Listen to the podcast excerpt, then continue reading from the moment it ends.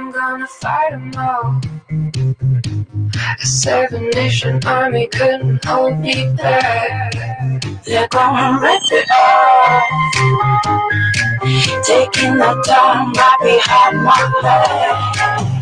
And I'm talking to myself at night because I can't forget.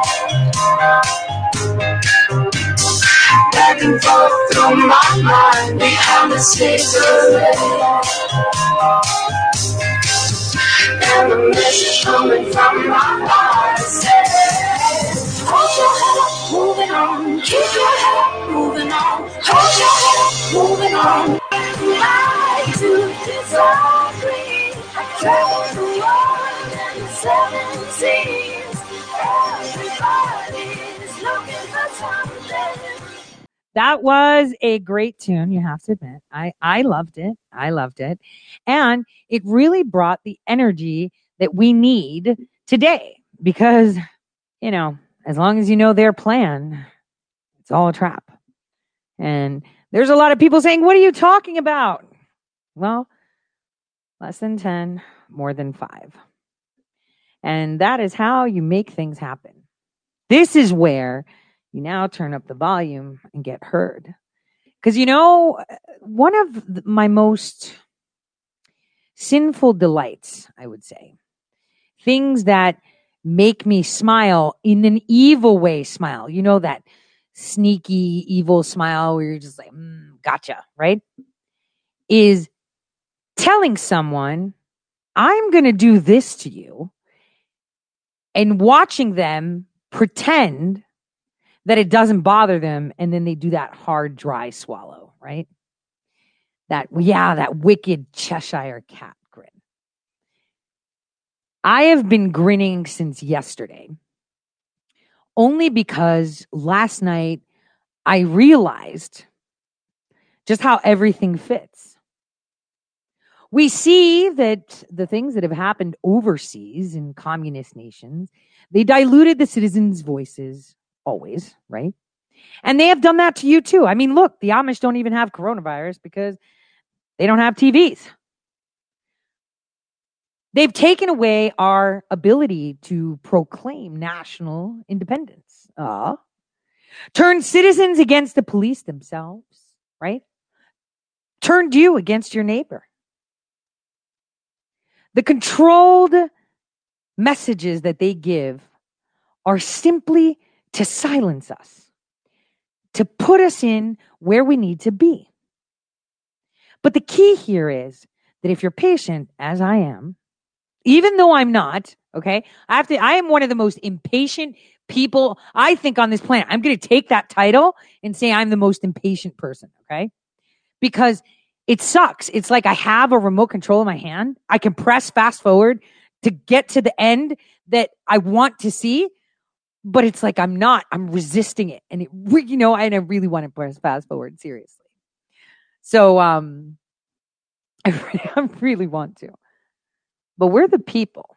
We have an immense amount of power that is not being yielded correctly. Disruption. In technology, that term is embraced, loved, and adored. Ooh, it's a disrupt to the industry. Well, we're disrupting on a local level and voices are being heard.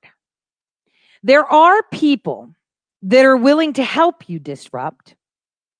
And even though they know that they are in positions that they do that they are not entitled to because it was illegal, they will still do what they have to do because eh, First of all, they're supposed to be doing that job, right? That's that's that's what they supposedly won with these fixed selections.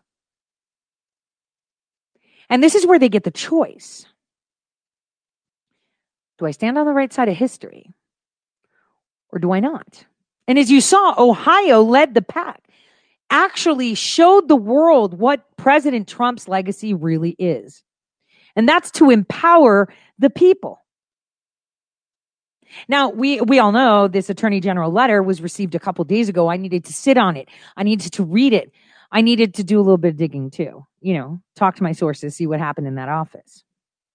And I think what happened in that office is like, wait a minute, all of us got the same email. Oh no. And then it's like phone calls to other AGs. I got that email too. I got that letter. I got it too. I got it too. But guess what? Dave Yost is a bit of a tool. He, he tries to play the middle fence and he doesn't really do what we want him to do because we've never demanded him to do anything. We've asked once, twice here. But here is where there's localized disruption. Right? You've localized your disruption to your area. And look at what Ohio did. On the 25th and the 26th of January, a mass amount of letters and emails bombarded the attorney general's office saying, dude, do something. You better do it now. You got 48 hours, man. And I'm watching you and everyone in your office. You do something and you make sure that our energy in our state, which by the way, Ohio state has a very dark history about Enron. I don't know for those of you that have been listening to me, but back in 2019, around March, April, May, and June, I was um, throwing in some, you know, lighting some fires in Ohio because I saw that the Enron case from like 2000 whatnot was not closed. Was not closed. And so I was like, hey, since the case isn't closed, I mean, can I get an update? Can you give me what you got, Judge? And suddenly there was a motion to close the case. and I never heard about Clinton Energy Management Services again. Yeah, that's another story. That's for another time. But you are sheep no more, my friends. This is how it happens. You tell them you will make their heads spin if they don't do something. And when the response and the communication is massive, look what Ohio did. What did we send? A couple thousand emails and letters at the same time, right? That's what happened. When people organize correctly and within the bounds by the law, damn, stuff happens. Because he received the notifications on the 25th, 26th. Let's go.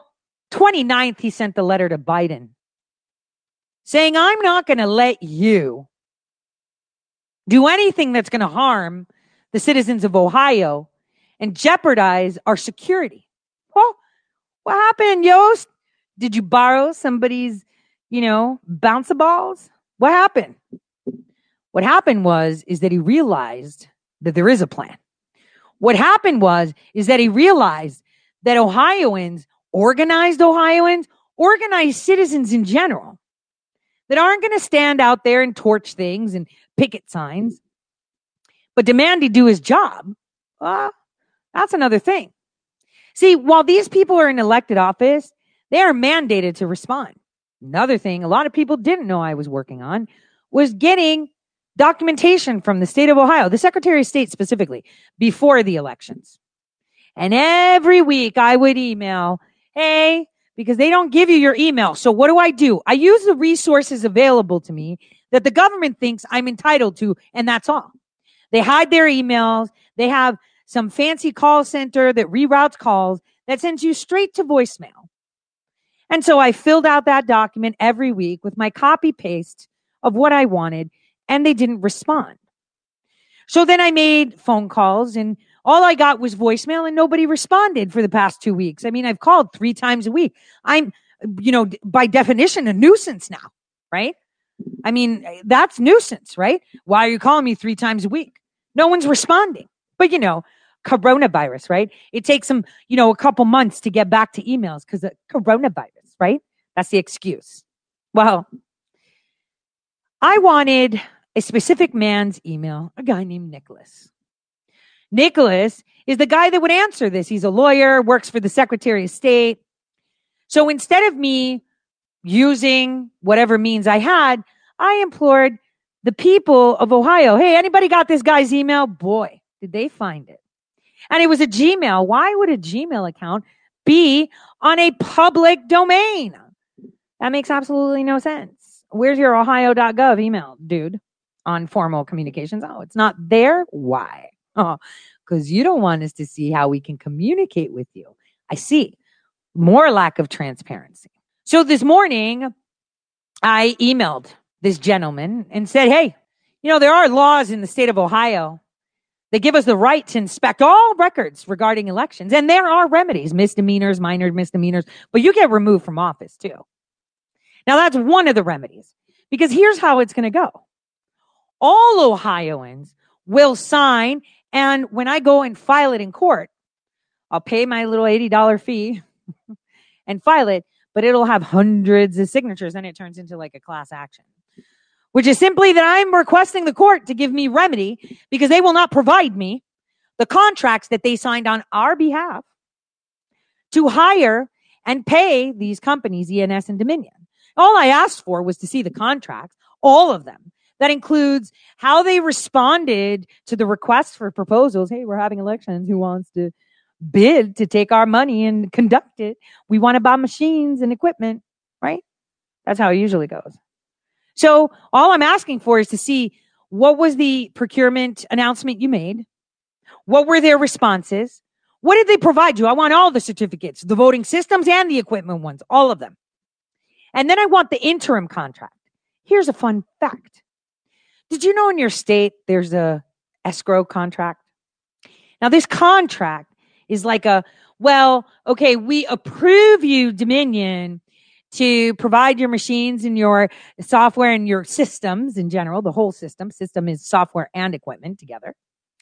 But we need to inspect it. In that contract, it clearly states Dominion says, sure, you can inspect everything except for. I need that in writing. Because if anyone in the government signed off on an escrow that says you can check everything but this because this is proprietary. Damn, that kind of sounds black and white illegal. Ooh, someone's in trouble. Why are you saying it to her? Well, the documents have to be there. I need to see the documents because in those documents, because I know the machines, remember, I orchestrated the Ukraine elections. I know exactly what's in those machines. so I know what to look for. And I know there's a lot of other people that know what to look for. So when I get those documents, I know exactly what I want to see. And this is where it begins. Not only that, I also asked to find out. It's so weird in Ohio. Some counties have ES&S, some counties have Dominion. Like, can I get the names of the people that actually picked ES&S over Dominion and why and who distributed it? I mean, I just want to see because they're if they're elected officials or anything, I just need to see if they got, um, you know, any funding from anyone like, I don't know, the AFL CIO. Oh, this is so much fun. You see how it worked? This is where the Cheshire grin comes out. Because once you document and demonstrate that they have not been abiding by the law, that they have not been serving you, well, then, oh well, the law is pretty straightforward on that. So this is how it's going to roll. I gave the guy 48 hours to get back to me. Um, and if he doesn't get back to me in 48 hours, that's fine. It's a very simple filing and I will put it there. And then, ah, well, everybody else can sign on it too. Every other Ohio citizen can sign on it too. And we can have one of the biggest class action lawsuits for them violating transparency laws that they themselves enacted. I mean, we'll deal with legislation too. We've got the Q warrant coming. We've got all this stuff happening in Ohio. But, you know, step by step, because if he doesn't get back to me in 48 hours, guess what? We send a new letter to the Attorney General of Ohio that listens to his constituents and say, I need you to start a criminal complaint against them because here's the evidence, here's the IP log, here's the time, because I took screenshots of all of it. Every single time that I sent them a request, I took a screenshot of me submitting it with the date and the time. so then I submit that as a criminal complaint because there are remedies for this. And I tell the attorney general, I want an investigation and I want you to tell me immediately if you will be pursuing it. Because if not, we want to file a class action lawsuit if your office can't do it. And that's why we're pressuring you to answer the question now. And if your tool says, I need time to get it together, you need to remind him that this should be readily available for every citizen to see on the Secretary of State's website, which, by the way, deleted a couple pages, as you know, over the past week. This is, see, everything that I post in Telegram or talk about is uh, not happenstance, happen chance. It all makes sense in the end. See, now you could be like, wait a minute. She did say that he deleted this page. Wait a minute. She did say this. Wait, oh, because in essence, I've been walking you through my activities hand in hand without pointing it out, right? So this is where we're at. We control the volume, right? We target them. Now, those that have been trying to silence us are being hunted. Hunted to be eliminated from our political sphere. I mean, once again, they deploy fear porn and scare tactics, right? All the time. Well, I guess it's time to not give them fear porn, but give them actual consequences and, and, uh, and own up to them. I mean, these people work for us. An argument, though, that I made in my article, which was very important, was you know, there's a reason that there's the first hundred days that people look at a presidency. There's some verbiage in our courts and in our constitution that claims that if uh, the administration is unfit, the election may be annulled. How do I know this? Well, I did tell you that there was a recorded call because it's presidential archives between the Chief Justice of the Supreme Court, Barack Hussein Obama, Comey Lynch, Brennan, Clapper, and Clapper's really not singing, okay? Where they were discussing how they can annul the elections of President Donald J. Trump in 2017. Now, during that call, because I wasn't even aware that that was a thing, the Chief Justice said, well, there is one thing. If you can prove that Donald J. Trump as president is unfit within the first hundred days, then you can remove him. I was thinking, when I heard it, I was like, hmm, interesting, Chief Justice Roberts. Thank you. maybe we should call you as a friend of the court when this happens. And if you say you don't know of it, maybe then we can demand that presidential archive be unleashed, unleashed, unleashed. Open that box.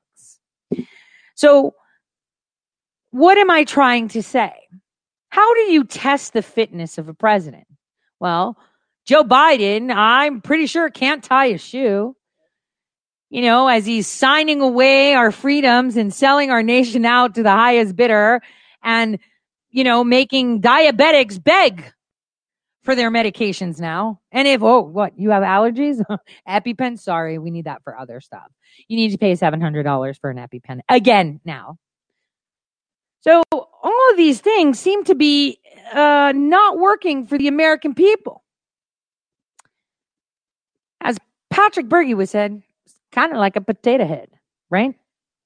Well, I mean, if you're putting the nation's secure, you know, safety and security at risk, if you're causing harm to the people, if you're causing undue burden to the people, I think that would be demonstration of being unfit. The thing is, where are the attorney generals around the nation to take that message and formulate it into an argument and stand up for their states?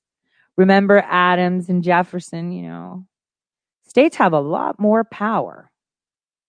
So uh, a doctor can sign off anything. I'm going to tell you now you know, if you don't want to get the vaccine and you're forced to, I mean, you can always find a doctor that you can pay off and say, just squirt that over there and just sign the document that you gave it to me. Whoa, Tori, that's that's that's illegal. Who said it's illegal? Why is it a legal obligation to put stuff in my body?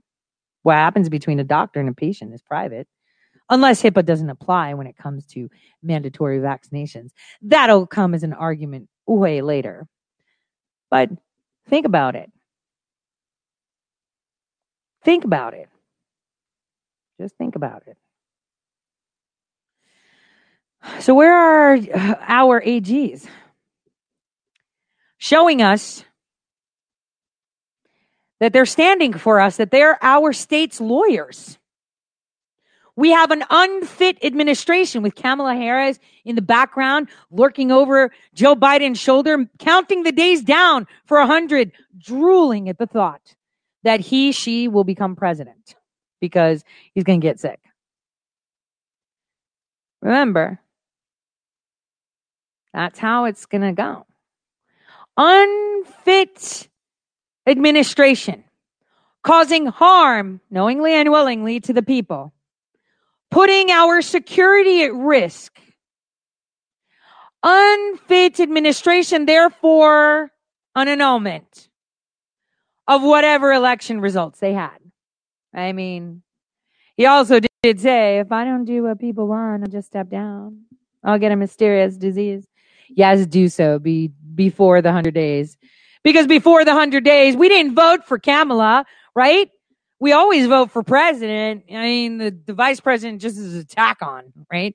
It's not like, you know, there isn't a good president and then there's a really crappy VP and you're like, well, I don't want that president because he has a crappy VP. Nobody does that. So this is going to be a lot of fun because SCOTUS Gate is getting really interesting lately. so that's something that we should think about. Let it percolate a bit. How would you demand your AG to contest the election based on the fact that we have an unfit administration? And like someone just said, a hundred day lemon law. I mean, Obama was entertaining it about President Trump. I mean, did you see how they were going to 25th Amendment President Trump the minute he came into office? Think, think, think, think, think. See, whatever they tried to use to gain their evil ground can be slung right into their face for good.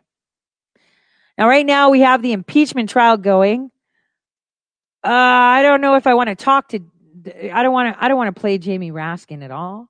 So I'm just going to watch him. And then when the president's um, so-called lawyers is kind of weird yesterday. I, I don't know you guys felt. I was kind. Of, I felt kind of violated, especially when the lawyer himself yawned. I was just like, um, it's interesting. But uh, yesterday, what it taught us is is that uh, they will stop at literally nothing to get what they want, and that's full control and power. And I say this, I wrote a piece on ToriSays.com, and I said, and I asked the question, will they impeach America? Because right now, the selected members of the Senate decided that impeaching a former president is indeed constitutional, which, like I said, is great. This is history that was written. Because now we can impeach Barack Hussein Obama something that a lot of us have wanted to do. But the question is, how far are they willing to take it? I mean, considering this, I mean, does it does it count posthumously? Is a dead president, for a dead former president, you know, eligible to be impeached too? Because if that's the case, I need George Bush Sr. impeached and tried for the murder of JFK. I mean, that's what's up. See, we watched the people that were selected by corporate America completely destroy any foundation of this nation yesterday. They were using the word constitution as if it's something that they care about when they want to tear it apart. So again, why would anyone not think that they might just decide to impeach George Washington and undo all of America if they want to? Yeah, let's just scrap that. Let's start all over again. Right? I mean, they could do that. They could. If they wanted to, they could. Many of us have stood back in awe watching this train wreck. For me, I've been watching it since last spring. It's like in slow motion. I'm like, ah, I know. And it's like, damn, I want to like derail this. Please. And a lot of people haven't even said anything. People still collecting their mouth off the floor, thinking, damn, they just like totally stole the elections. And we're like, what are you going to do about it? And then not only that, they were like, if you say something, we are going to cancel you. Oh, guess what? We're going to close down your bank accounts. You're not going to get a job. You're going to be so in trouble. We're going to remove you from all the social media platforms. We are in charge. and they mistaken silence for inaction. Big mistake. Very big mistake. The only way to move forward, the only way you fix something that you know is broken, is to remove those responsible. Now, you would say removing clowns like Pelosi and Biden and Kamala and all these people will fix it. Actually, it's not. What we need to remove is the power that we've vested in other people to be our voice. You're your own voice. You sign up to things that you want to do. Media doesn't do that for you. Cassandra Fairbanks definitely doesn't speak for me. Her and her code pink behind. Ali Akbar doesn't either. I don't do orgies. You know, you know he should update his resume with male prostitute, right? That's actually yeah, he was the male prostitute for like Rick Perry or something like that. I don't know. We'll see. It's in a book somewhere. That'll come out later. But I, male prostitutes, orgies, swinging, drugs, getting caught with tranny porn on your phone, kitty porn, kitty diddling, human trafficking, partying, gaslighting.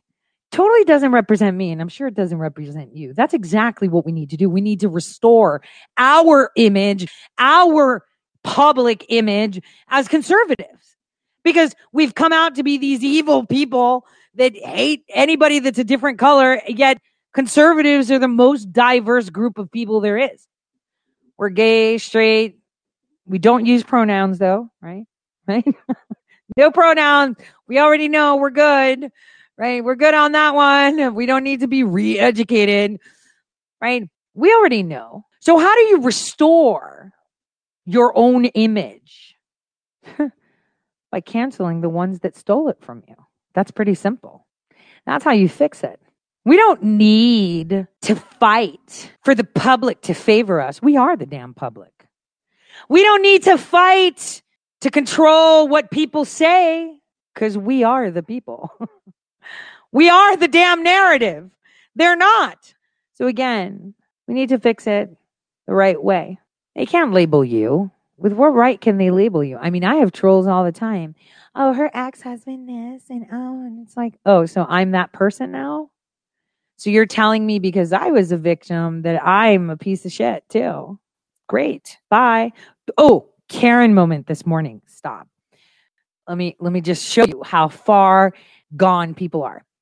I went to the gas station this morning to pick up cigarettes. And um I walk in, I pick up um, water, a Red Bull, and cigarettes. I go to get cigarettes, and I hear this woman, "Your mask," and I'm and I ignore her. I knew she was talking to me, and it wasn't. You know, I am deaf in one ear, but uh, that was actual selective hearing. I was like, "Hi, can I can I just get two Marlboro Light 100s?" And then the lady behind this plexiglass that was wearing a mask behind the plexiglass stood there and said, Your mask. What mask? So then I was like, wait a minute. It was the Karen with the per- the pepper hair, the you know salt and pepper hair there. Let me go over that way. So I go to this thing that's Friel, and I was just looking at things just to annoy her to be in her proximity. She was like, um, "Your mask. You need to wear a mask. It's mandated and it's mandatory." I said, "There's no law that says that I have to wear a mask." Yes, there is. Yes, there is. I thought there was. I was like, ooh, that's fake news right there, right there. And I was like, besides, I'm immune. I, uh, you know, if you're nice to me, I can give you some plasma, so you can be immune to it too. And she huffs and she starts emptying boxes. she looked like she was the manager of the place. Nope, nope, definitely is. It's a federal mandate. It's a law. It's a crime. And I was like, all right, then why don't you call the police? No, you're going to leave. You're not allowed to be here. And I was like, wait, I have a solution just to make you feel really great. Since I don't have my yellow star passport that proves that I'm immune, because you need proof, right? Or that I got a vaccine, here's what I'm going to do. And guys, I literally took my sweater, my sweater and put it over my face, the collar. And I said, Do you feel better now? Does that make you feel better? Look how protected you are. And so I walked over to pay for my cigarettes to the lady and she was like, Yeah, you know, we just, it has to be a mask. And she was just kind of, it's like, you know, that's how Hitler started. She was like, Well, you, you know what? No, you just don't get service if you don't. That's what Hitler did too. That if you didn't do what he said, you were excluded from buying things. You were excluded for enjoying things. You were excluded from the conversation until he saw that the people that were revolting the most were the Jews. So then it became the Jews were nasty. This is how it started. Know your history. You want to talk about oppression? You're doing it right now. And the lady was offended. Uh, is it because I'm black? And I was like, um, kinda. You're the one resisting, right? You're the one saying you want reparations, but you're doing it to me right now. And she just sat there for a second and I could see her brain working on it, right? And I was like, well, you know, next time I could be here with a sign that says that I was immune. Will that help you better? Will you feel better if I wore a sign or maybe a barcode? You know, kind of like they did to the Jews where they tattooed barcodes on them, made them wear yellow stars. She didn't speak, she was just looking. And I could see that her brain was working overtime. She was actually working overtime, like you can hear the elves shoveling coal in there. And she was like, perspective. The old other lady just left, you know. you know, she was doing her thing. Now, it wasn't me just trolling. It's very important that we convey the right type of response. Obviously, I was super bitchy. It's early in the morning. It's freaking cold. I'm only wearing a sweater and I've got to deal with some Karen that thinks that a mask is going to save her, even though the box says it does not protect you. But you know, next time I come across a Karen, I'll be like, oh, did you know that the Amish don't have COVID because they have no freaking CNN and TV? But I didn't. Next time I'll use that. It is our responsibility to educate those in our community in a nice way, not in my bitchy way. I was super bitchy. But it was so weird how they all felt better when I lifted my sweater over my mouth. It was so cultish, so crazy, so insane. And I feel bad, you know, for um for them. Really I do. They have been programmed to submit. I feel so bad for them because they don't even realize that what they are participating is in is voluntary slavery. Quarantines are for sick people. What they're doing to us is house arrest. Masks don't work. They're simply muzzles to make you an unperson. Six feet apart, clearly the social distance is to isolate us. It's plain as day. And the fact that people don't see it is terrifying. The fact that they don't trust science. So today, we're going to talk about science, my favorite topics, the stuff that I see and how I see things. Because I always believe that, you know, the roots of all things we learn, every single piece of education is actually bitter. Your experiences, your study hours, your reorganizing your thoughts because it's actually painful. You know, this is why drug addicts have a problem. There's a physical aspect to it. Neuronal pathways that were created for pleasure and seeking, just like neuronal pathways of obeying, when they are severed, to create new ones of free thought and freedom of that that which binds you it's actually quite painful your experiences can be very bitter, but in the end, the fruit is always sweet. And oh, one thing I always like to tell people is did you know that the actual fruit part of a plant is the actual sperm? I know it sounds disgusting, but it's true. And that the pit is the the the ovary. I'm so sorry. It's actually the sperm. And the reason that there's fruit is because in order to get to the to the actual baby of the plant, um, it must be eaten and um, swelled with. I, I, it's just a fun fact that I thought I'd throw out. All right, so let's get to the science of things. I found this really interesting clip from the infographic show, which I really like, um, which talks about a man how, and how he changed his DNA. Now, I've said this many, many times before, and I know a lot of people don't talk about it, but you know, we are simply software. All our cells, our skin cells, heart cells, muscle cells, they all uh, identify with each other and resonate at the same frequency with each other. Never really connect. Well, they are connected by ligands and you know channels and whatever, but they're actually individuals, the millions and millions and millions of cells that have individually come together to create you. It's kind of like look at yourself from the moon, you look super tiny. That's exactly how each one of your cells are.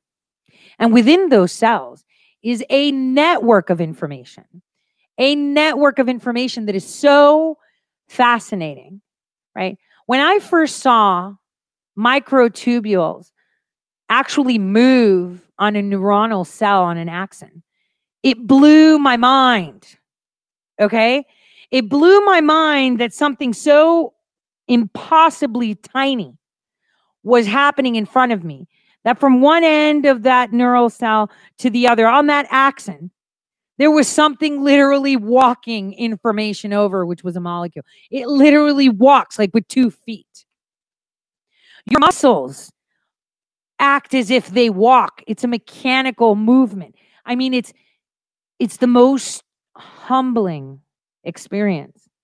And as I've said, any scientist that says that they don't believe in God is not a true scientist because man, oh man, oh man, when you get down to the core of it, down to the molecular signaling, down to your DNA, down to the perfection of the 107 degree angle, the perfection of the way the helix is. I mean, it's the most beautiful thing you could see and say, that is so perfect. Like, wow.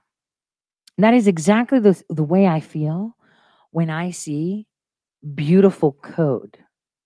You know, I heard Patrick Byrne once describing some guy that he had hired for a job as the Michelangelo of coding. Watching him was like, you know, Picasso painting. It's like music when you see beautiful code. And and I remember that when I was watching the microtubules, I could just listen and what I could hear was Vivaldi, like the Four Seasons. right? It was it's one of my favorite um, songs. I like to call it songs, even though they someone would say it's a composition or whatever. It was so beautiful. So your software, basically, but just bio software. So here's where we're going to introduce ourselves to the ability to edit our own DNA. And yes, someone has done it. Here to commit crimes in the 70s. Why do you think it was a heyday for serial killers like the Zodiac Killer, John Wayne Gacy, and David Berkowitz? It's Forensic DNA testing first successfully solved the criminal case in 1986. Dr. Alec Jeffreys, a British geneticist, used genetic fingerprinting to solve a pair of sexually motivated murders in Leicester, UK. After this breakthrough, other crime scene investigators across the globe started to see similar success with these scientific methods. For aspiring criminals, it was all downhill from there. But that's not going to be you. No, you're a different class of ne'er do well. always told you that crime doesn't pay. Really? Pablo Escobar was spending $2,500 a month on rubber bands to keep the rest of his money together. And forensic DNA testing? No biggie. There are ways around that. You heard stories of criminals filing off or altering their fingerprints to get away with their dastardly deeds. But can you do the same with your DNA? Think your DNA is as unchangeable as your eye color? We regret to inform you that you're dead wrong on that one. And if you're really serious about taking on a criminal career, you better listen close and consider your options.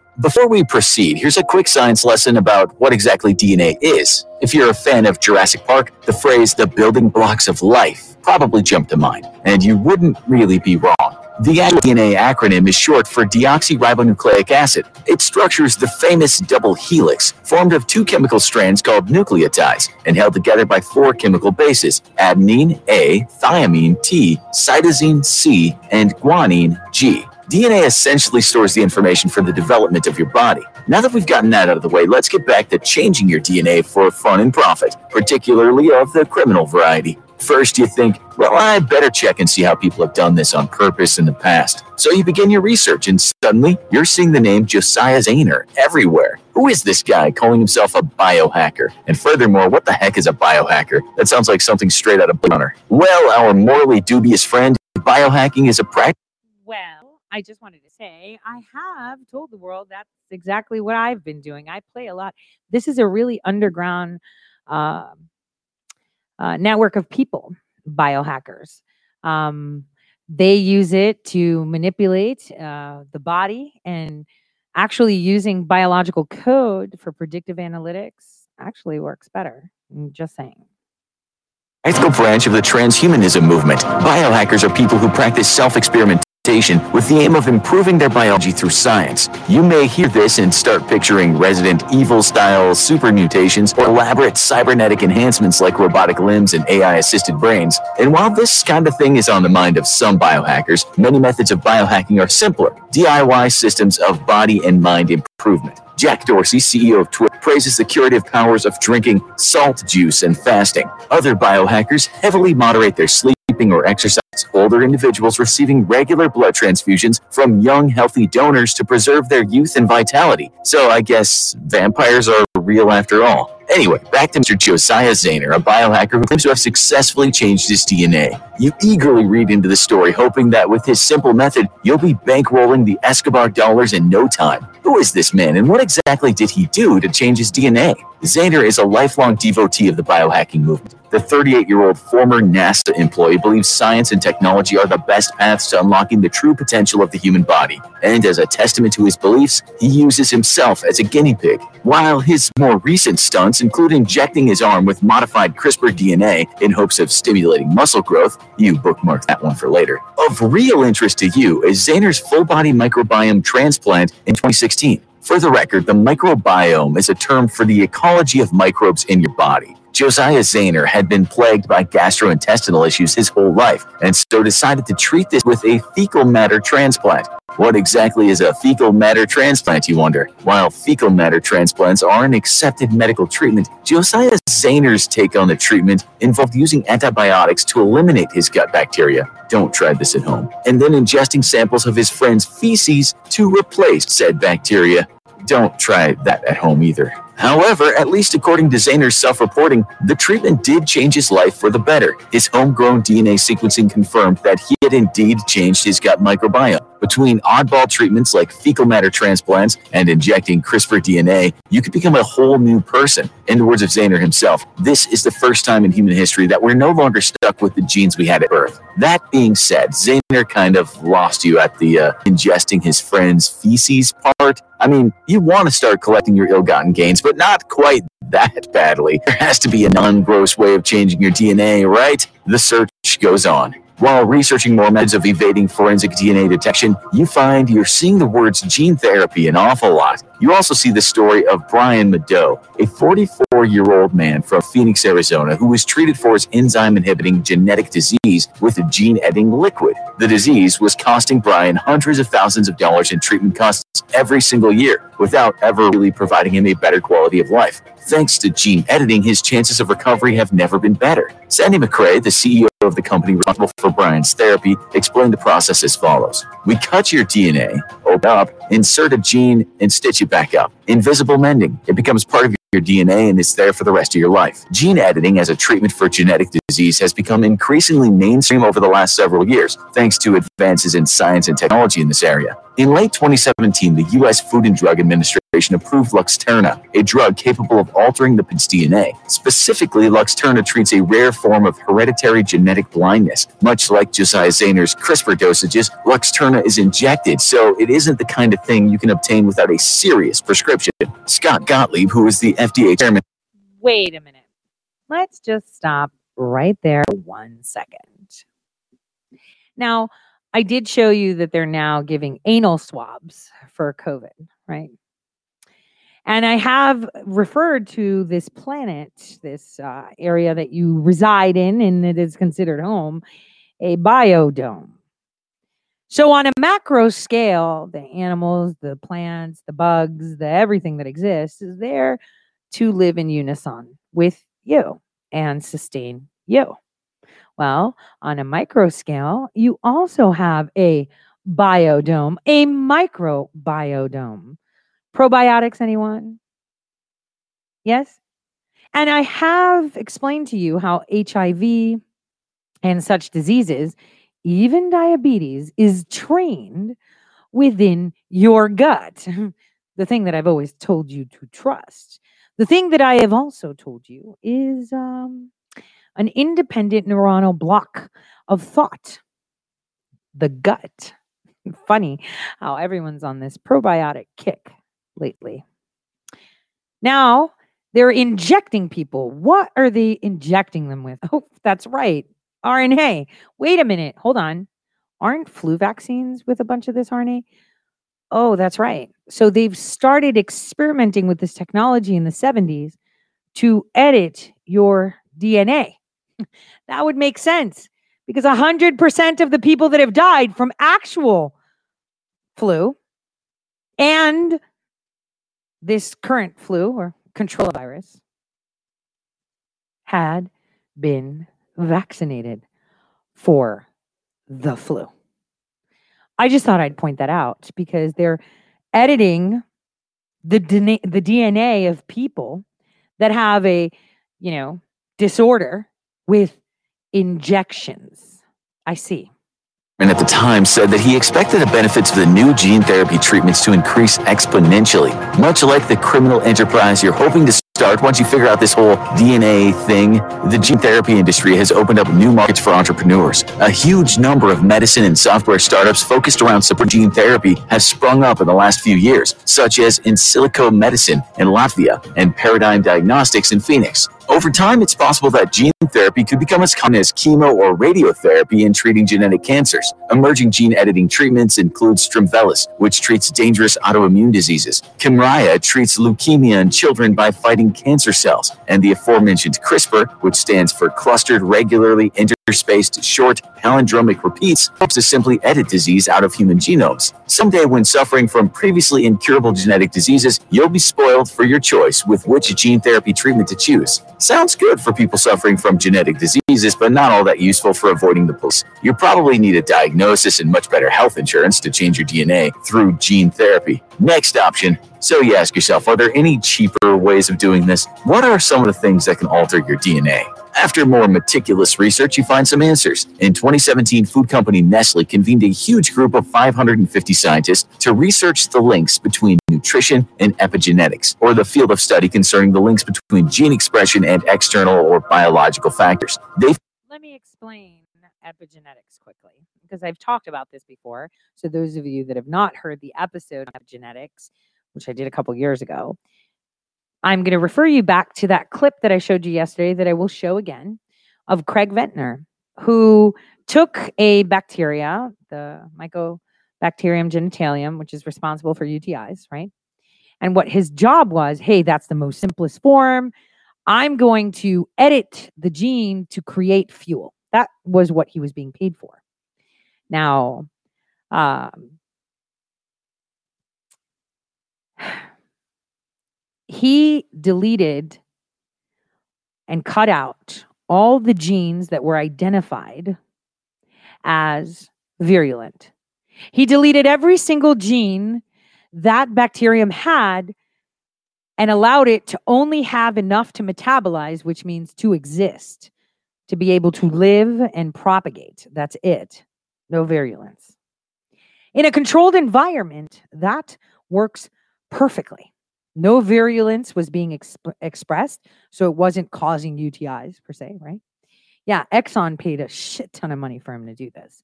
So um, it was great. But the minute it went into nature, boy, even though the genes weren't there, suddenly it was virulent. So there's something called epigenetics. And I'll explain it to you in the most simplest way, considering, you know, I know this quite well. When you're when you've installed a program on your computer, you know, a trial run. Let's pretend you did a trial run of McAfee antivirus, right? And then you're just like, all right, trial's almost over. I'm going to like uninstall it and install another one. So then you just keep doing that with free 30 days with all of these or 90 days, whatever it is, and you keep on installing. And then at some point you run out. So you're like, oh, let me take McAfee again. And then you put McAfee, But McAfee's like, yo, you got to pay. And you're just like, what? I totally uninstalled this. Oh, but there were some files in hidden places um, of that program.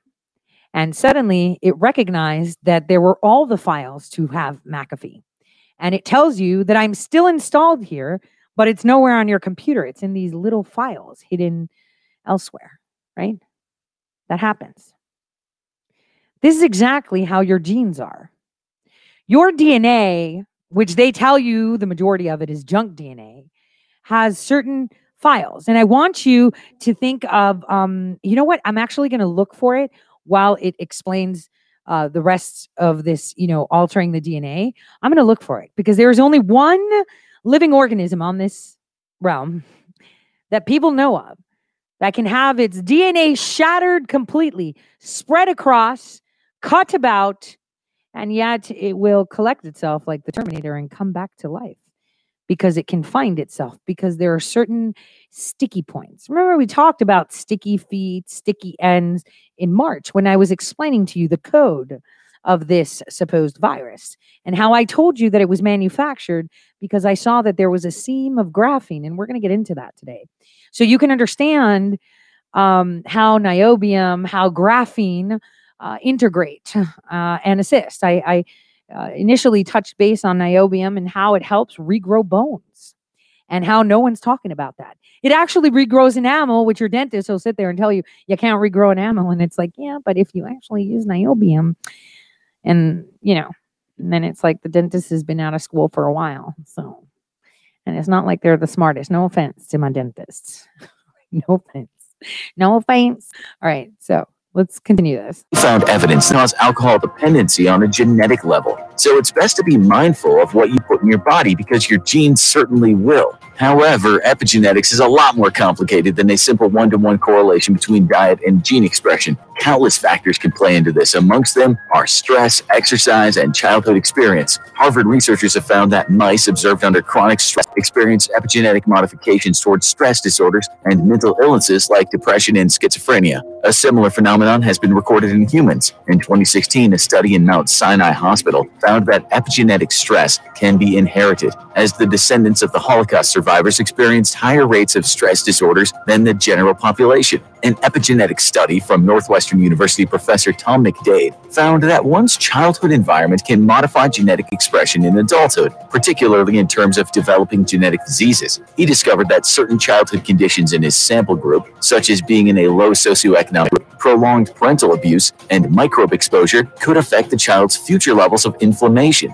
This inflammation would in turn be the trigger for the development of other conditions, such as some cancers. This all shows that gene expression is a lot more malleable than you might imagine. However, there's a catch, as always. While epigenetic factors can affect gene expression, they don't cause any permanent structural changes to the DNA itself. In other words, you can eat, drink, and subject yourself to as much stress as you like. Your DNA will still be identifiably yours under any forensic procedure. So it's back to the drawing board again. You're racking your devious criminal mind here, wondering why it's so darn hard to change your DNA. I mean, in your research, you even found that some people manage to fundamentally alter their DNA by accident. Some people get all the luck. People like Chris Long. Chris Long is an IT worker from Nevada who underwent a bone marrow transplant in hopes of treating his nasty case of acute myeloid leukemia. His doctor was an unidentified man from Germany whom Long was extremely close with in a truly unexpected way. How exactly? It's because the DNA present in Chris Long's semen is not his own, it's his donor's. While other samples of DNA taken from Chris, such as cheek swabs and blood samples, still registered as his DNA, his semen only displayed the donor DNA. Why? At this stage, nobody's quite sure.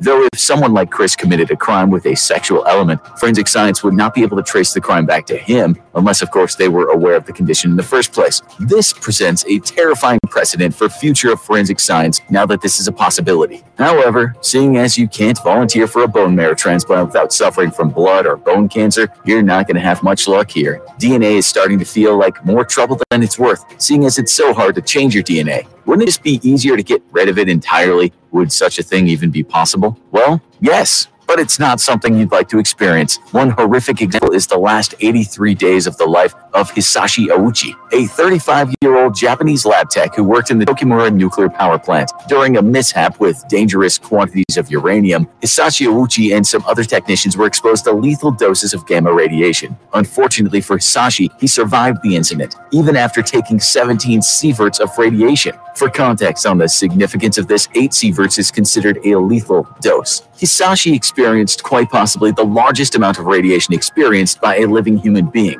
In an infamous question of scientific ethics, he was kept alive 83 days while scientists tested the effects of the radiation on his rapidly and horrifically degrading body. Thankfully, he was at least in a medically induced coma until his eventual death. The radiation poisoning Hisashi suffered from was said to be so severe that it completely eliminated his DNA. You probably shouldn't be trying to change your DNA, but nobody's stopping you from changing your mind for the better. Why not check out some of our other videos on genetics? All right. So, speaking of radiation and DNA, I found Radiobacter. Now, uh, actually, a friend of mine's son was doing a project last year um, in the spring and um, wanted to find something interesting. So I introduced him to um, a super bacteria called Deinococcus radiodurans. Um, I found this um, clip. It's so interesting that the BBC did a report on it um, months after he put a website up at his school about it. Um, that's interesting. But this bacterium was actually discovered in the 50s in some, well, in a tin can of beef. Just uh, let's see what they say about it. Hold on. Because I have not seen this, so we're watching this together.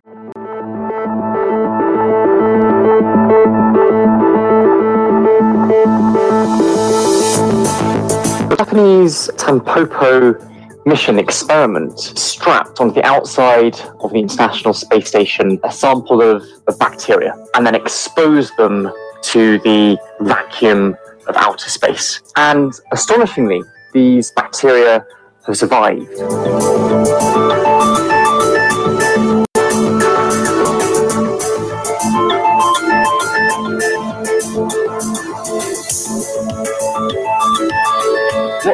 The experiment found is that the cells right in the center of the colonies survived those conditions, whereas the cells on the outside died.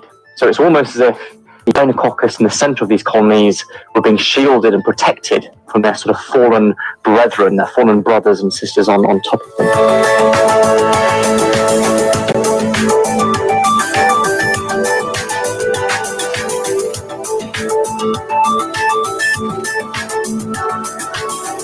That doesn't mean that life was delivered to the Earth from outer space. Um, all these experiments really show is that that isn't impossible.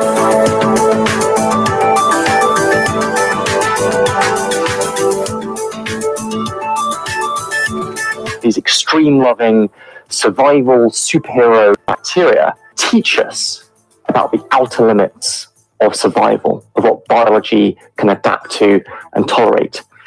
And so these extremophiles teach us which environments beyond the Earth we could find life in. So this is kind of bootleg, like what they what they said, because let me tell you about radiodurans. It was found in beef, right? In in some old tin can of beef in the 50s.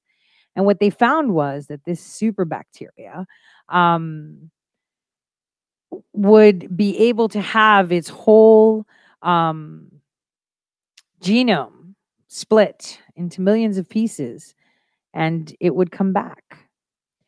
So even though they're telling you, oh, this will help us see if there's other life, no, it's helping us see how and how a human DNA sample would respond. Would it seek cover from others around it to survive? And radio bacter, they all share because bacteria are asexual, the same uh, DNA. So um, I'm looking for this video. There's one with awesome bacteria. I mean, uh, maybe we could play that. Um, let me see where I can find Radiobacter though, so that way I can. There we go. Radiodurans. Radiodurans. I keep calling it Radiobacter. That's agrobacterium. All right. So this one is one that they're describing, uh, which is pretty cool because Deinococcus radiobacter is like insane in regards to what it can do. It is insane.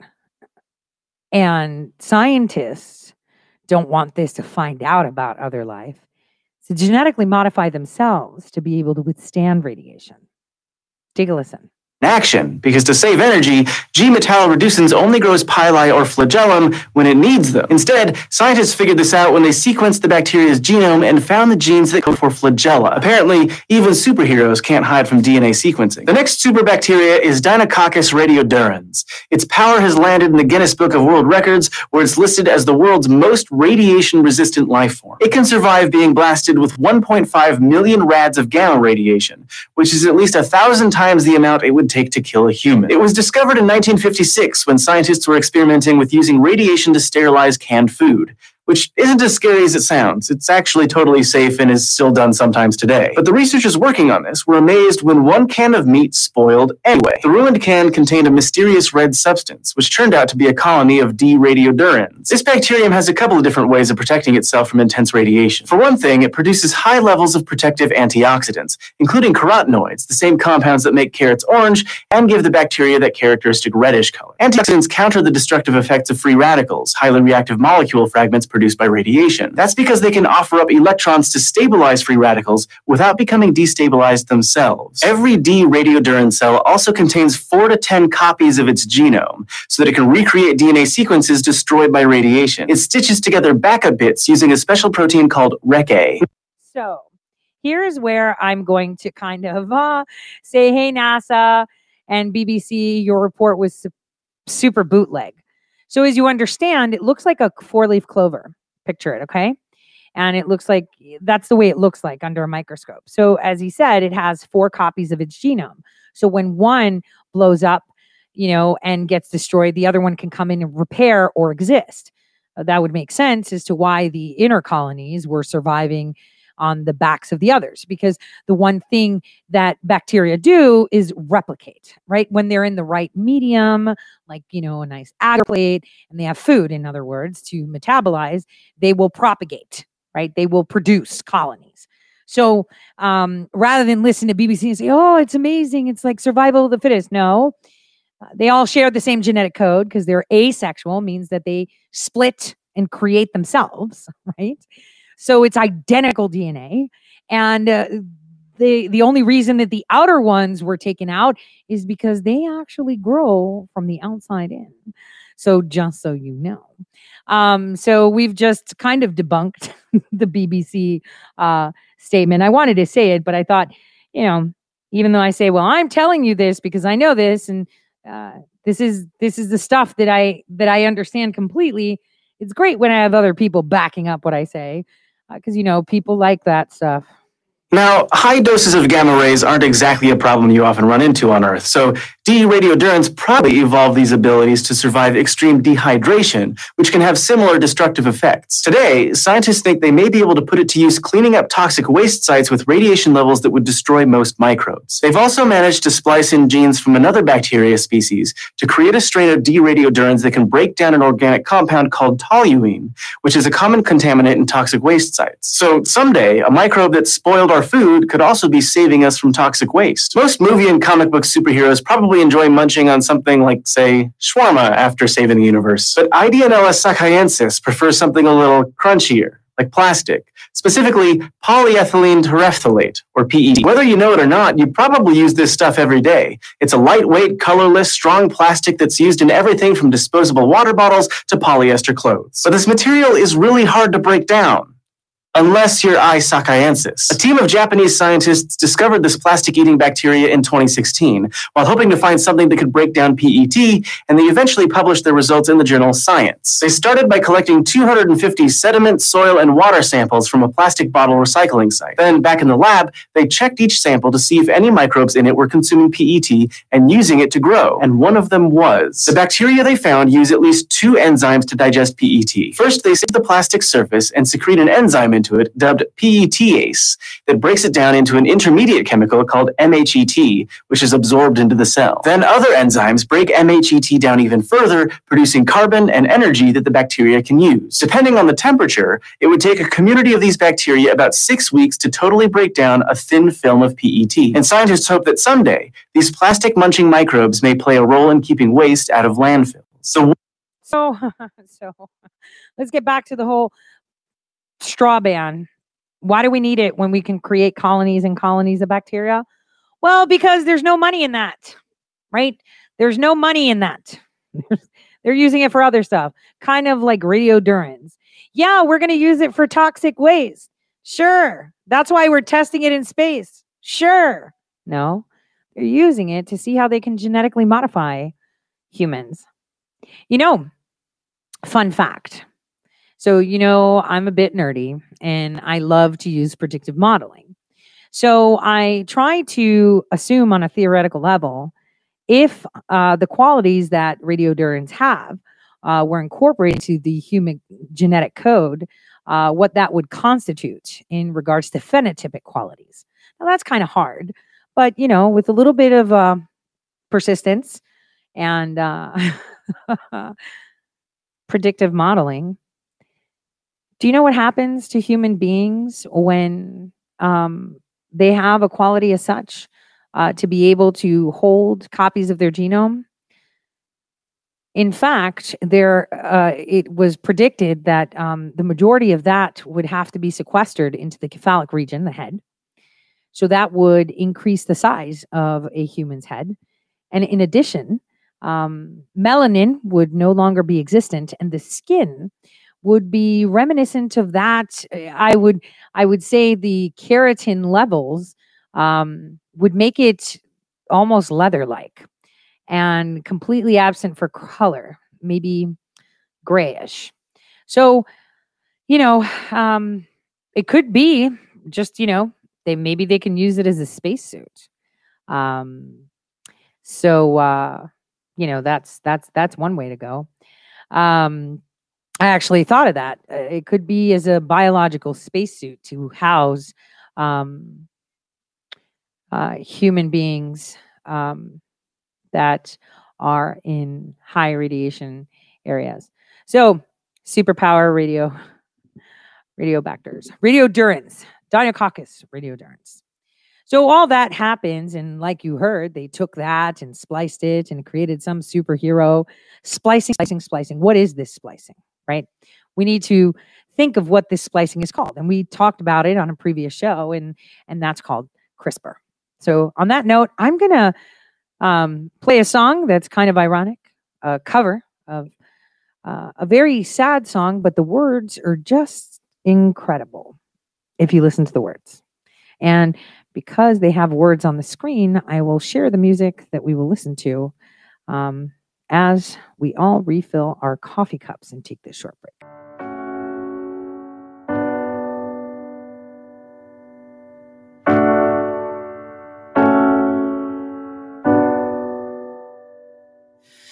When you try your best but you don't succeed. When you get what you want but know what you need. Tired that you can't sleep. Stuck in reverse.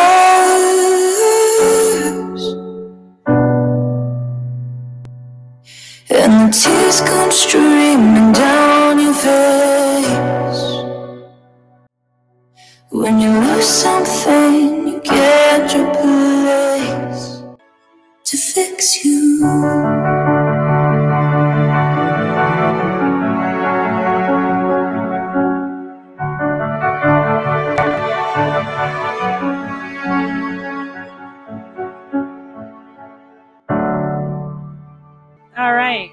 Welcome back, everyone. And I hope you like that rendition.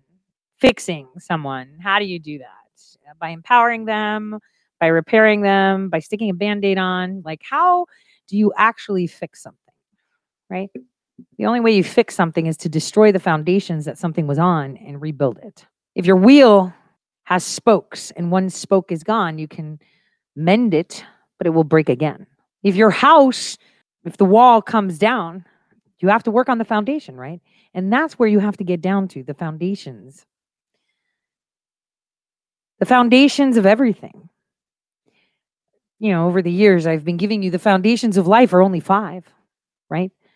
The programming has only five main components, right? Phosphorus, hydrogen, oxygen, carbon, and nitrogen. That's it. And then they form together to create everything else.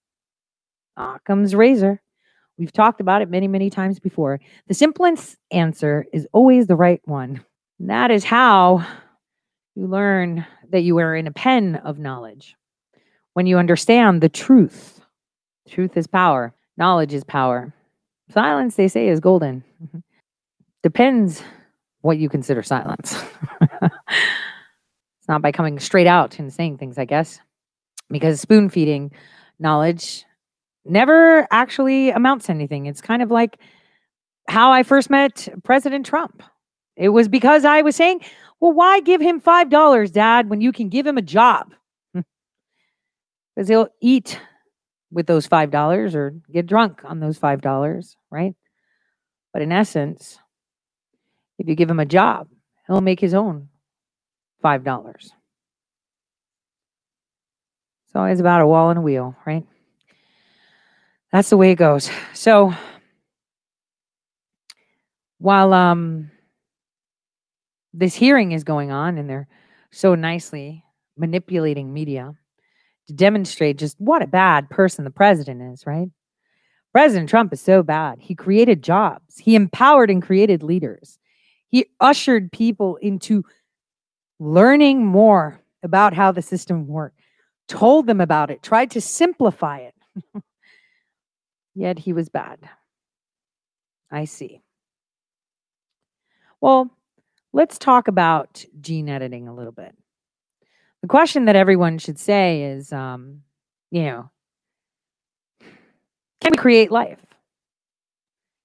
And today in Telegram, I, I um, introduced you to another form of the MIC, another conglomerate. That conglomerate does actually very interesting things. They have a certain program that they deploy for children that my children have partaken to, um, which is available to many children that um, have access to bases uh, for such education, and they work with other educational institutions. And it has to do with coding. Now, you would have to think why the government is investing so much in young coders at the Department of Defense. Oh, because it's cyberspace. No. Remember, AI is supposed to mimic you. And because AI is something that you program, right, in ones and zeros, or like me on a quantum level, where you can do ones and zeros at once, as I explained in a previous show, um, you're hoping that it can decode and help program biocode.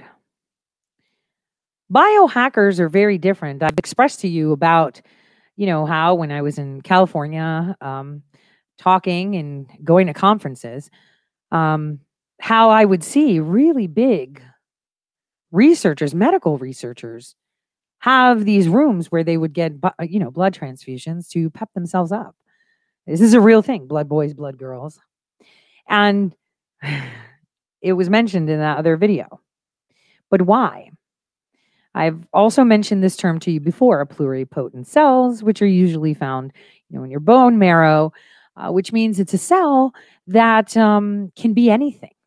It can be a tooth, it can be a finger, uh, a skin cell, not a finger, but tooth, the cells for dentures, your dental enamel, heart cell. It could be anything, anything. It's a blank slate. It's like manna falling from the sky that you can grab it and bite into it, and it'll be anything you want it to be. This is why when my daughter, my youngest daughter, had vaccine injuries, I took her diligently for what they call stem cell therapy but it was pretty much giving her my pluripotent cells from my marrow and her own to chelate the metal poisoning that she had. Um, I've been very, you know, transparent with that whole process. My daughter stopped talking. She stopped, uh, you know, speaking. I had um, gotten that that government program called First Steps to evaluate her, and at the age of like three and a half, they were telling me she had the mentality of a nine month old, and I found that impossible because it was a child that was speaking multiple languages, was singing and dancing, and then after, you know, she she got a barrage of vaccines stateside, stateside, which I didn't take her to the VA. I took her or any government facility. I took her straight to my university's college. It destroyed her. And so I worked really hard and um, tried my best to ensure that I can help her because I was so frivolous with her health and it was my responsibility. And as she was getting that therapy, I threw her into any type of stimulating activity I could. Uh, she was in Montessori, after school, before school, ballet. Like I did everything to stimulate her. And, you know, I mean, at the Montessori, I kid you not, all she did was do cheese cutting. Every day, the teacher would look at me and I'd have to hand over a brick of cheese whenever I was there because all she would do is cheese cut. Um, and that's what she wanted to do. Uh, she was really into shapes. And then, you know, it took her a while to read. I mean, she didn't even start fully reading till she was maybe seven. It was so delayed. But um, I had to make sure that she could only hear one language to pretty much raise her again. Um, and you know that was easy since um, in my household only only myself and my eldest daughter were multilingual. Uh, so you know it worked like that. And then after that, it it she she developed. I took her to places that I knew about to get it done. So um, you know, it, and it's always on on gene targeting. Um, and and keep in mind that the the methods that I used in order to chelate obviously changed her DNA uh, because uh, it was she got more of my DNA, um, and that will, you know, obviously expresses itself later uh, kind of like they said with the therapy you get your dna change with the stem cells you get you know with transplants you get somebody else's dna and then you know there's a theory you know why you know prostitutes look more like men in their 40s and and, and 50s they look like really manly. Is because they slept with a lot of men and every time a woman sleeps with a man his dna is actually embedded in her. So you know like I'm just not saying like the whole completion, but just the, the cells are embedded within her. And it takes a while to integrate um, within uh, your genetic cells, just, just so you understand. So women that sleep with a lot of men um, tend to take on some of their qualities depending on how many and how strong, you know, their seed or cells were. Uh, and if um, the qualities uh, match with yours um, to amplify those genes. I, I, mean, that's true. So I'm just saying. Um, this is why you see that, you know, uh, females that were prostitutes, streetwalkers, escorts at an older age look, um, the, you know, very weathered and and manly. Um, so it's it's it's it's science. It's not you know anything. It's just science. So can we create life? So I, I found this exceptional clip um, because it talked about something I've kind of confessed to you, but take a listen.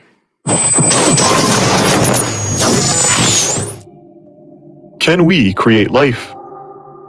What even is life, and what are living things made of? These have always been some of the most perennial questions in human history, but now we do understand what living things are made of. And it just so happens to be the exact same thing non living things are made of Molecules. The DNA molecule contains everything that there is to know about any particular organism, and in the present day, we can finally build our own custom DNA from scratch.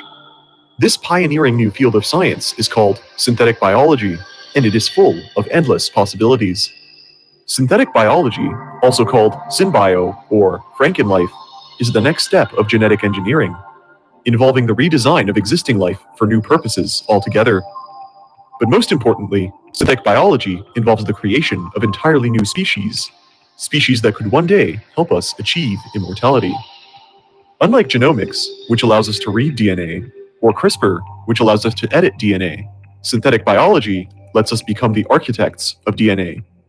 This time, instead of taking genes from one organism and putting them into another, we're going to cut out the middleman and just build the ideal organism from the ground up. In my previous video on xenobiology, I already talked about creating organisms made from alternate forms of DNA called XNA. But now, I'm talking about designing those information sequences themselves, gene by gene. Synthetic biologists are creating artificial life in a similar fashion to how Frankenstein assembled his monster from different pieces.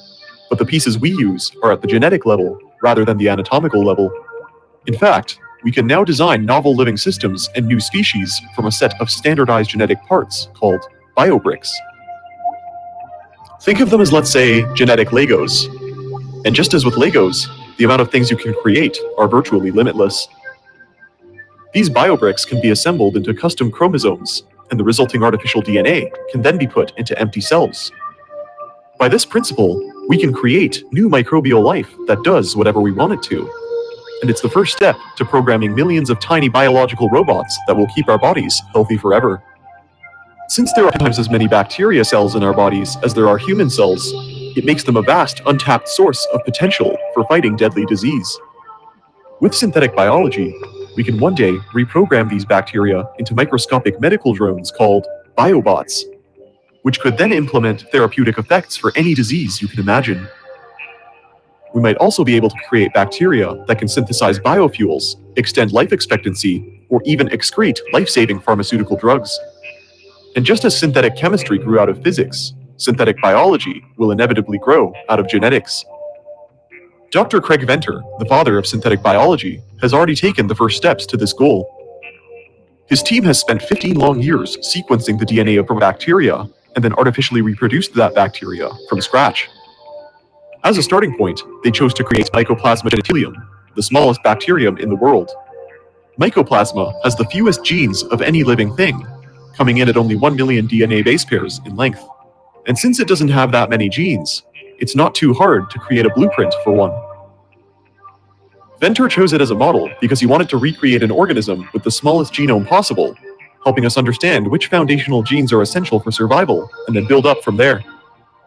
In 2010, scientists at the J. Craig Venter Institute created an entire organism from scratch.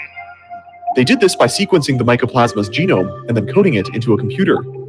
From there, they reconstructed the entire genome with a DNA printer, along with a few biomarkers in the genetic code so they could track and identify the creature. Once they printed the genome, they injected it into an empty cell, creating the world's first artificial bacteria, appropriately named Synthia. Overall, the experiment was a success, hailed as the world's first synthetic organism whose father was a piece of computer code. The claim was backed by a paper demonstrating that Venter's new artificial cell does, in fact, fit the scientific definition of life, meaning it was able to survive, make energy, grow, and successfully reproduce by itself.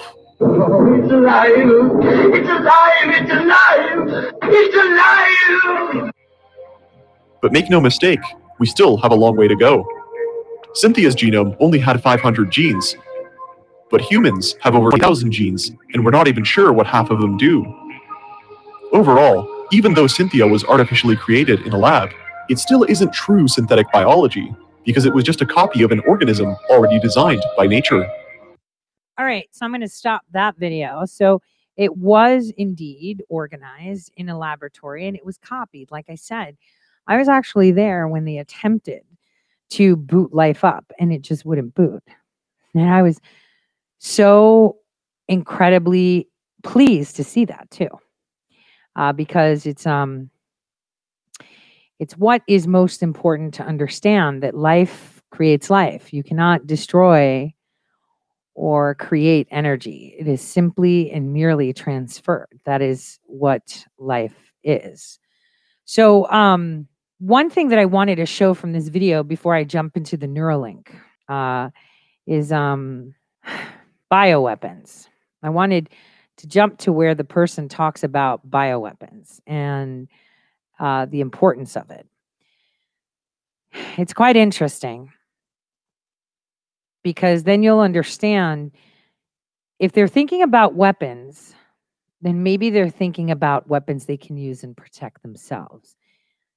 It's always like that. You don't create a gun without thinking, how can I protect myself from it? You don't create a weapon without the remedy in thought, right? So called BOW scenario. First of all, we have the very real possibility of a superbug pandemic. We've all seen just how dangerous bacteria can be. For example, the Black Plague, caused by the bacteria Yersinia pestis, killed 50% of population in Europe alone. It was the greatest pandemic in history, eradicating about 100 million people. This fact alone should make us very nervous about putting these creatures into our bodies. However, it should be noted that people in the 14th century had no knowledge of germ theory, quarantine, or antibiotics. Perhaps modern medicine could stop such a pandemic if it ever happened again. But can we really be sure? Luckily, if modern medicine doesn't work, we have a plan B. Scientists at the NASA Ames research facility have found a solution to this problem by locking the synthetic bacteria inside tiny nanomolecular cages. That way, the synthetic microbes can be tightly contained before we put them into people. The researchers call it a quote unquote biocapsule, a tiny cage made of carbon nanotubes that could imprison bacteria in a limited space so that they don't replicate out of control. The carbon forms a permanent meshwork of holes only a few nanometers long. The holes are too small for the bacteria to escape, but still large enough for the therapeutic molecules they make to get to cells. But of course, this idea isn't perfect, because evolution always has a way of getting around things. Life uh, finds a way. For example, what happens if a single bacterium escapes the biocapsule and replicates out of control? Or worse, what if it escapes the laboratory and gets into the ecosystem? Not just infecting humans, but disrupting the global food chain and causing mass ecological devastation worldwide. This danger brings us to the so called green goo scenario. Okay, so if you notice, this was a confession that I had. What was that um, non biological unit that they used? Graphene. What did I tell you they used to create the structure of this COVID strain? I told you they seamed the tails with graphene. And takes one to know one. Graphene. Graphene and niobium, very important things. They open up um, a great door of understanding how non metabolizing materials on this planet can interact with us. Now, let's get into Neuralink. You know, like I said, Elon's quite jealous. This is the fabled idea of telekinesis, an idea once only limited to the sphere of psychic mysticism. There's also the idea of telepathy. Could we have the technology to read each other's minds? In some sense, our minds already kind of do both of those things. It's just a matter of how effectively they can do them. First, we discovered fire and developed oral communication. Then we turned oral language into writing. And from then on, we found a way to turn that into the printing press. After a few centuries, we happened upon this thing called electricity, which gave rise to telephones, radios, TVs, and eventually, the computer I'm using right now, gradually increasing the bandwidth of mind to mind communication. But now, we have a new technology that could reduce this bandwidth even further the BCI, or Brain Computer Interface, which holds the ambitious promise of letting your brain communicate directly with the internet. BCIs could very well be the key to making things like telepathy and telekinesis a reality. BCIs are no longer science fiction.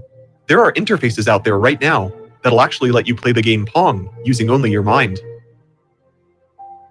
BCIs are quickly becoming a household name, allowing disabled patients to control their prosthetic limbs and sensory bionics.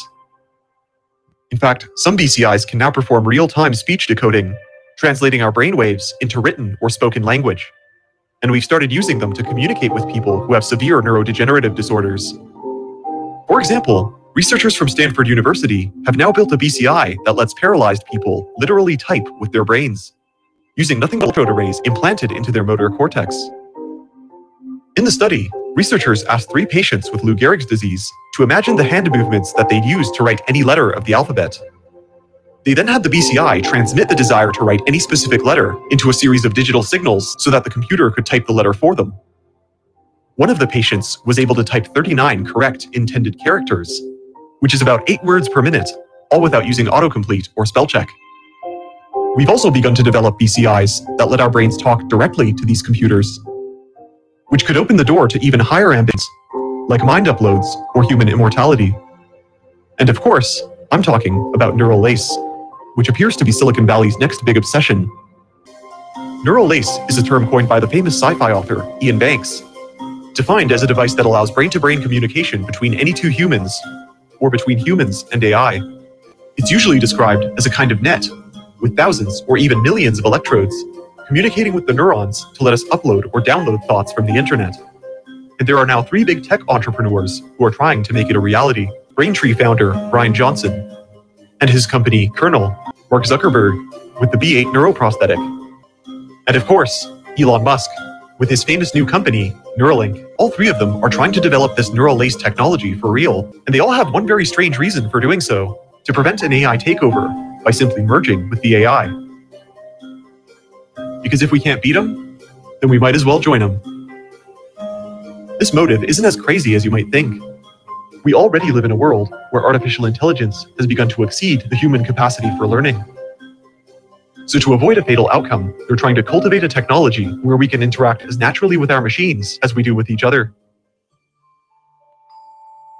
The first of these projects is Kernel, a new company started by Brian Johnson with the lofty goal of turning the brain into a custom programmable device. Johnson sold his first company, Braintree, to PayPal for over $800 million, and he's now investing 100 million of that into Kernel's new BCI project, a technology he calls a neuroprosthesis, a series of microelectronic devices and non invasive surgeries that could better interconnect our machines to individual neural pathways. The end goal of this neuroprosthesis is a kind of enhanced intelligence whereby understanding our neural code, we'll be able to interface with artificial intelligence and download its programs directly into our minds. It sounds pretty ambitious, but if you reconsider the human body as simply just a device capable of inputting, processing, and outputting information, then it turns out that the weakest part of that device is its bandwidth, the speed or rate that we take in data. Even with present day technology like smartphones, we humans still possess a very low bandwidth, along with very inefficient user interfaces. However, Kernel is looking to create implantable brain chips with sensory augmentations that could expand that bandwidth and begin the first step for our partnership with AI. This brain chip technology is based on the work of Dr. Theodore Berger, a professor of neuroscience at the Center for Neural Engineering in the University of Southern California. Johnson's device is actually based off 15 years of academic research, pioneered by DARPA and the NIH. However, Kernel still has yet to produce any human trials with these brain chips. So only time will So I just wanted to say while I skip ahead to um, Neuralink and Musk, I wanted to tell you the one thing about humans, and I've I've I've said this many times before.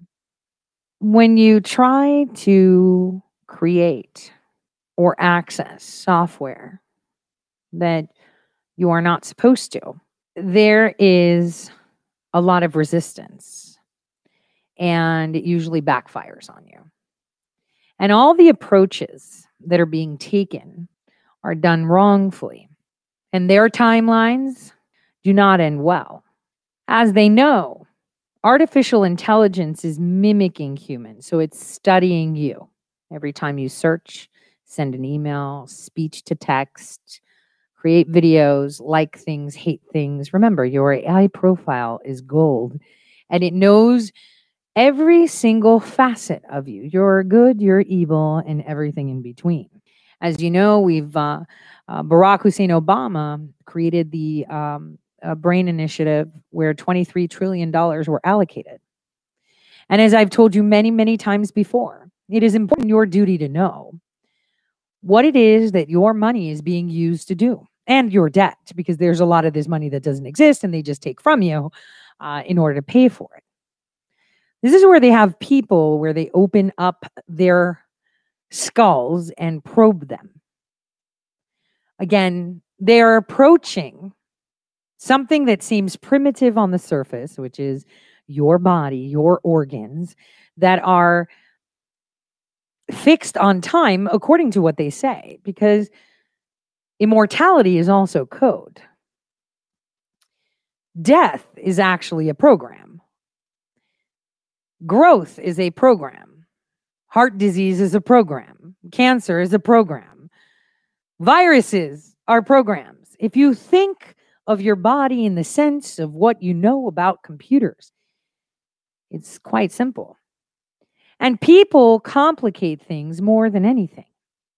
They seek to do so because of what they know. I have full control of my computer. I know that if I program it like this, it'll do this. Therefore, I will not try to understand why I'm only using 10% of my brain. Instead, I will try to hijack that and kind of think about it later. It's like, yeah, I understand the whole process of walking before you can run, but I'm impatient. So I'm just going to run and it doesn't matter if I stumble. Well, your stumbles when you run, when you haven't walked, is you're going to be eating dirt and possibly permanently. Uh, changing um, the way humankind is. I mean, think about it. Computers that are, uh, you know, to survive, uh, w- to be human per se, uh, their primary goal and their primary base programming, just like it is in everyone, it's survival. I don't want to die. You claw at the surface of the water, even if you can't swim, because you don't want to die. You know, you, uh, you know, hang on for dear life when you fall off a cliff because you don't want to die. It's basic programming to not want to die.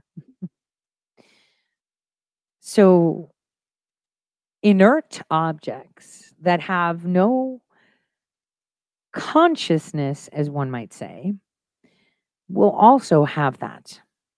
So, if you want to pretend that you're a computer and you were interfacing with yourself, a human being, which is flesh and blood, that can trip and fall, that can bleed, that can get sick, that can get fat, that can get skinny, that can, right? What are you going to do? You're going to be like, you know what? Uh, I need to replace that part. Mm, you know what? Replace that too. Need something more durable.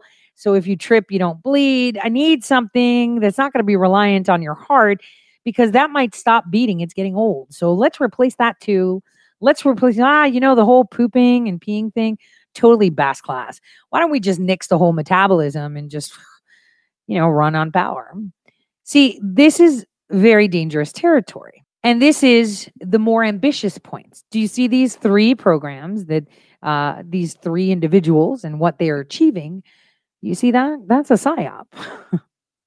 What? They're psyoping you. They're telling you to focus on this stuff that is evidently scary so you don't look at the real scary stuff. The stuff that they've been giving you in your food, through your vaccine, through your water, to quietly change you, to quietly edit you. I mean, ever since we started vaccines, there's been a lot of cancer, a lot of ADD, a lot of autism. We didn't have a lot of that in the past, did we? Before vaccines, did we? See, a psyop is not just, you know, as blatant as the one that we've been undergoing for the past six years with Mockingbird Media and, you know, look here, don't look there. You're really looking here because these people are loud and they are showing you their terrifying stories that are to come because you've seen them in the movies before. I mean, have you seen the patents? I had someone you know, I get so many messages on Telegram and I really try to answer all of them. But someone sent me an old movie called, well, you know what? I'm going to hold on to that because I want you guys to see it with me. And I don't want you guys saying, oh my God, this looks so interesting. I want to see it because I want to see it with you. So, but there was a patent that I mentioned over a year ago that was uh, in the ether, which shows that sports will be conducted by AI modeling and consumer peddling will be done with AI, which is uh, so realistic these days. I mean, you can hardly even tell the difference between what's real and what's not. And um, I've already told you that movies tell you more than you know. Uh, just like I've said, uh, the stories they want you to know and the versions they want you to know, they make films of. You know, someone yesterday on a call said, I want to talk about Jade, you know, that chick that was filming John Sullivan and James Sullivan at the Capitol. And it's like, she's an agency asset, dude. They want to make a movie because if they succeeded, they wanted to be able to tell the people what the real story was, which is their version of the story, not the reality. You see how that goes? Remember how Brennan worked with the producers of Homeland to give them content? There's been a lot of movies throughout time where scripts have been given in order to force people to think and see things the way they should. How many times have I told you? Have you watched the movie, Wag the Dog? I think the first time I mentioned it on air was in November of 2018. These things that I tell you to look at are not happenstance and happen chance. They're quite important because there are people that have a lot of these um, clandestine, covert operations, and they're hacking your reality. But there are many people out there speaking the truth that unfortunately are not being heard by many. But when it's a movie, the whole world can watch it. I mean, they'll put out any story as long as it makes the money. And so, like I saw as you were listening to this or watching this, messages were flying by saying, Oh, it's like the movie I Robot. Oh, it's like this. See? Some of those were precautionary tales. Precautionary tales. Quantum computing, there's two versions the biological version and the inert version. What has been going on in the past I would say six years, but visibly on a public platform since 2017, is bioquantum against inert quantum. Have you ever thought to yourself, knowing that the people that were handling your keyboards, for example, right, were part of the Pentagon, right? Wouldn't they know about it if they knew? Pointing out to the poison. I was like so eager to, I was say that it was a live demonstration, right? But no, no one wanted that idea to fly. But boy, wouldn't have it, wouldn't have it been great? They would have tracked down the hacker to the Democrat candidate, hacking his own election from his own house on his own computer. Because yes, I can do that. I can make it look like you hacked yourself. I can make it look like your four-year-old sat there on their iPad watching, you know, SpongeBob or whatever, hacking you know, the power grid, for example, because you can do that. Technology can do that. It's malleable. You control the code. A computer is not human. A computer in itself, standalone, is not human. I can tell it what answer to give. I can tell it how to respond. I can tell it what to do. Huh? But when the human component comes in, you can tell a human what to do. You can show it what to do. You can make it do. But you know what? When it's put under the strenuous task, you can't control your butt pucker. It'll always give it away. So, what you're seeing now unfold and what you need to understand I don't give a crap what any of these decoders have to say. They have no idea what they've been interfacing with. No idea, absolutely zero. And those that had gained control within the Pentagon know that they didn't have control. They thought they did. Okay, I'm being okay, butt pucker. Let me explain to you what that means. When you're undergoing a lie detector test, you can pass it. If you've been trained to regulate your heartbeat, which you'd be like, you can't, mm, you can't. Thoughts, happy thoughts. But the one thing you can't control is your parasympathetic responses. Maybe they made it look like a bust, but the technology already exists. It's editing or amplifying or bionicizing or elevating to a more quantum level would be i don't know the or maybe they had um you know a blood type you know things that are impossible to happen happen.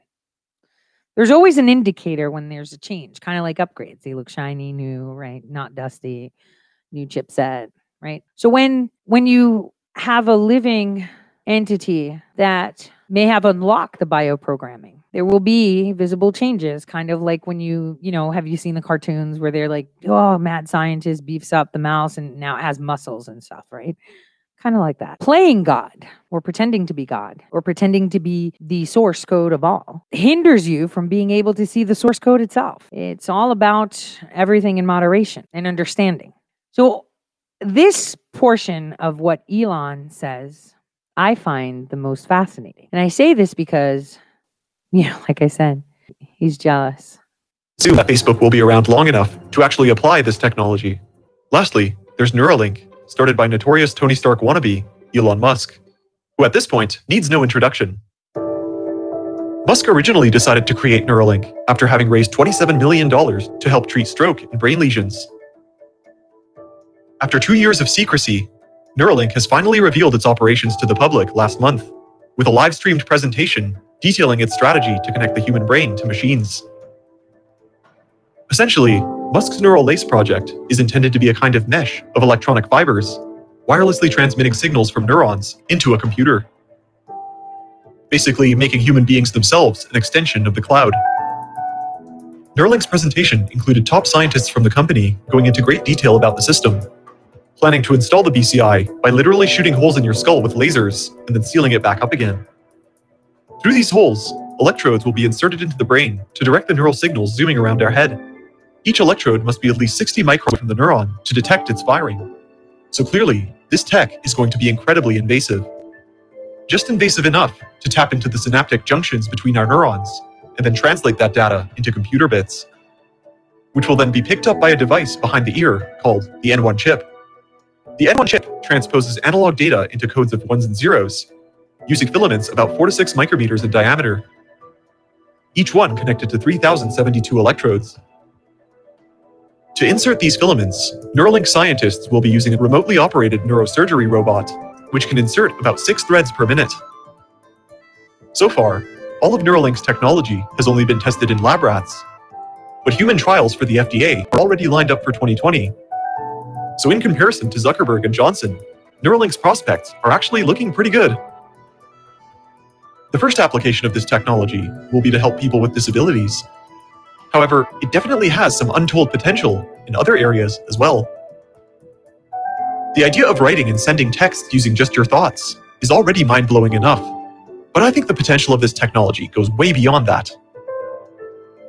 One big field of potential is universal human consciousness which we sort of have already with the internet, but the current bandwidth is very slow, and we have a lot more information out there than our brains could possibly take in in a whole lifetime.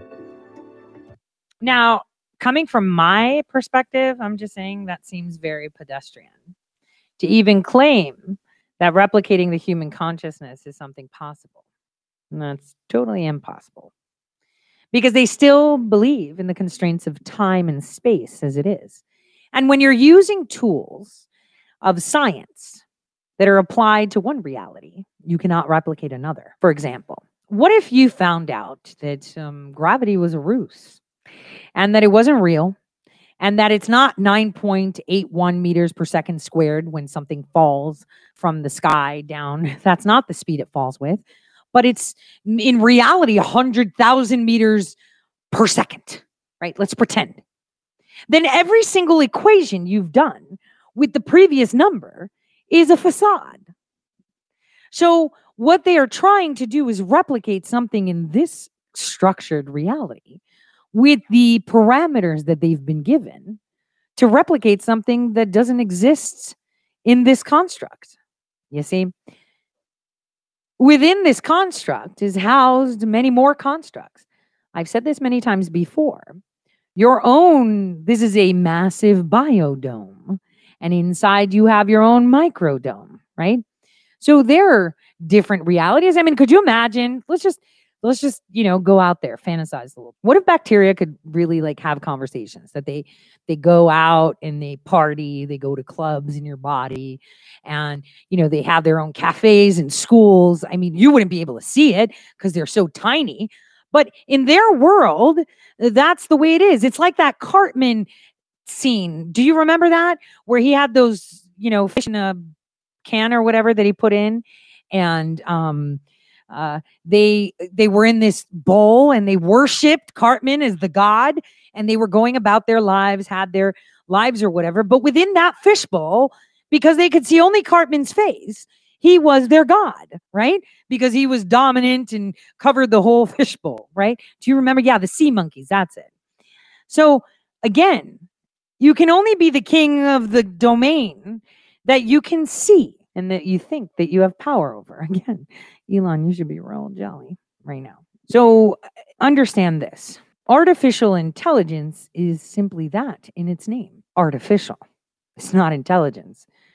There's a joke that me and Patrick Byrne bounce around sometimes is, yeah, I worked in intelligence because people in intelligence are usually really dumb.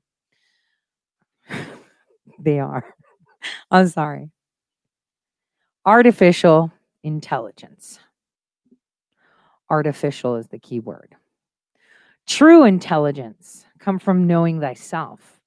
True intelligence comes from knowing weapons and means that will be used against you. That's what true intelligence is. So I wanted to take you uh, back to CRISPR, the gene editing software, because I see a lot of people pushing how um, CRISPR will fall off after a little while and it'll change things. But I want you to understand that's not the case. It's a cut and paste. Okay. And we'll pick that up tomorrow. Uh, so that way you can allow this episode to percolate a little bit on you so you can understand how it is. Now, how does this apply to you? Well, I want you to take a step back. Artificial this, artificial that, illusion this, illusion that. If anything that science can teach you is that you construct your own reality and your own truths, right? Based on the knowledge you have. Therefore, a lot of you right now are extremely frustrated watching the mainstream media as they give you a version of truth that doesn't really agree with the knowledge you have. It's quite fascinating. If everyone was to resonate on the same frequency, was to resonate on the same solution, was to resonate on the same factual knowledge of what they know, then how can someone else change that for you? It's like when people talk shit about you, right? And, and me, right? How are they going to tell me who I am? I'm sorry. Who are you again? That's how do you know me again? Oh, you've just created an opinion because you, oh, okay. Well, then, shoot, I guess I'm that person. You see? Nobody can tell you who you are, and nobody can tell you what you know. And collectively, if people stuck with the truth in the facts, then what other people say seems to mute down. No one will believe them, no one will accept it, and soon they will go silent. That is how you win. We've caught them all, all. We have everything we need. They played the game and they lost. And the only way that the victory can be seen is through unity, through awakening. Everything is planned years, years, years in advance what you have to do is find out that the stage was set. January 6 showed you that the streets are not safe for them. They were actually fearful for their life, even though they orchestrated it.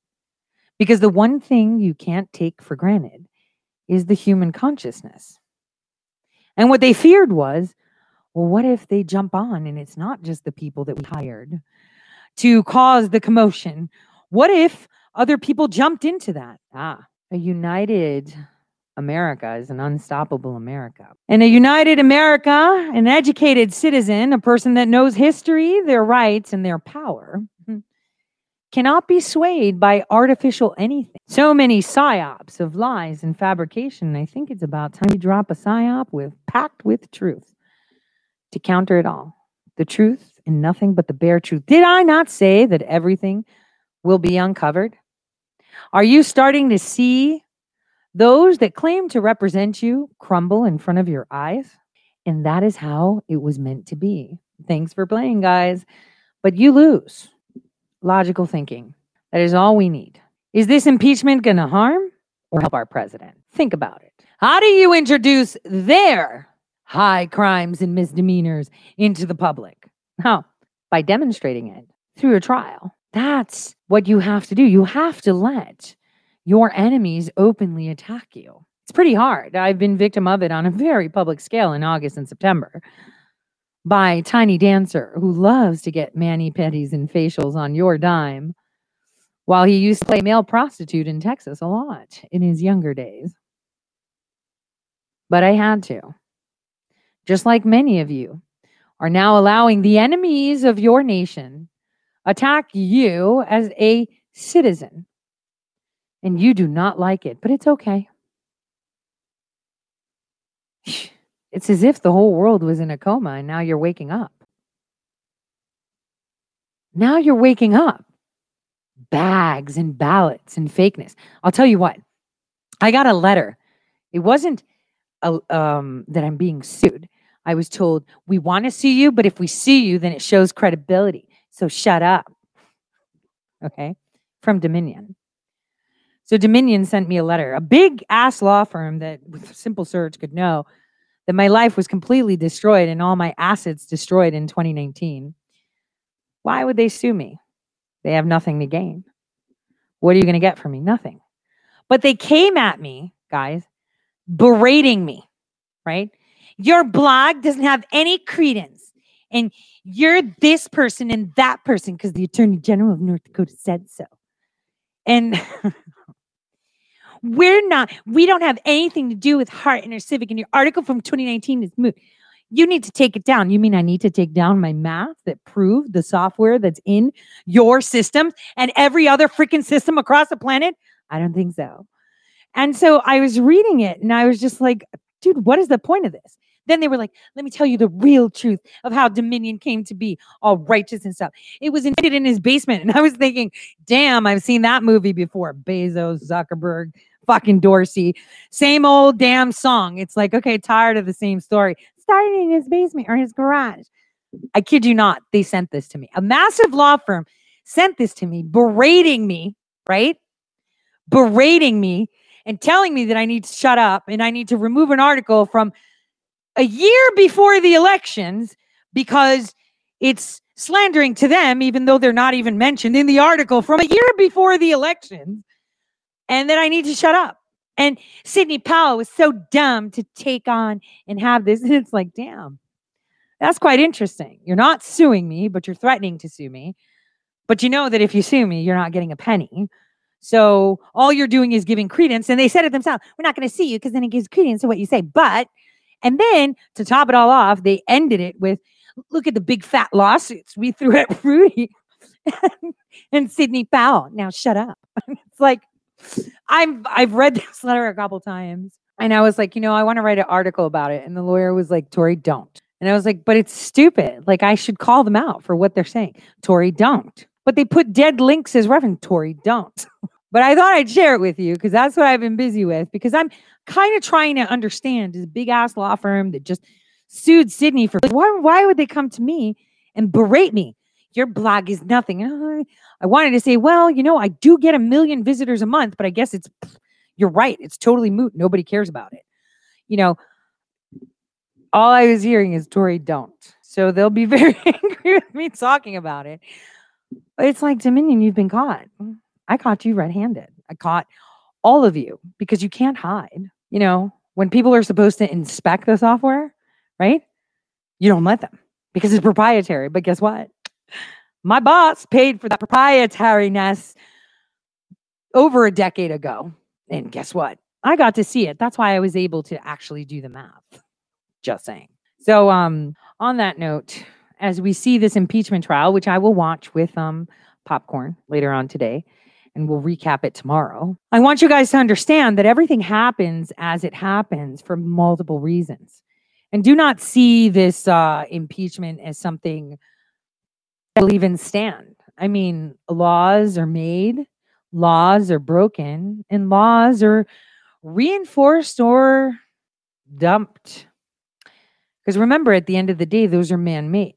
So remember to send out those letters to the AG, your AG, AG Yost. I couldn't believe it that he responded. So let's see how the Secretary of State now responds to my letter. Uh, and we'll um, make sure, use your power, guys. They work for you. Remind them that every single day. Do whatever it takes. For those of you on Twitch, we will be reading momentarily. God bless everyone. I will see you tomorrow.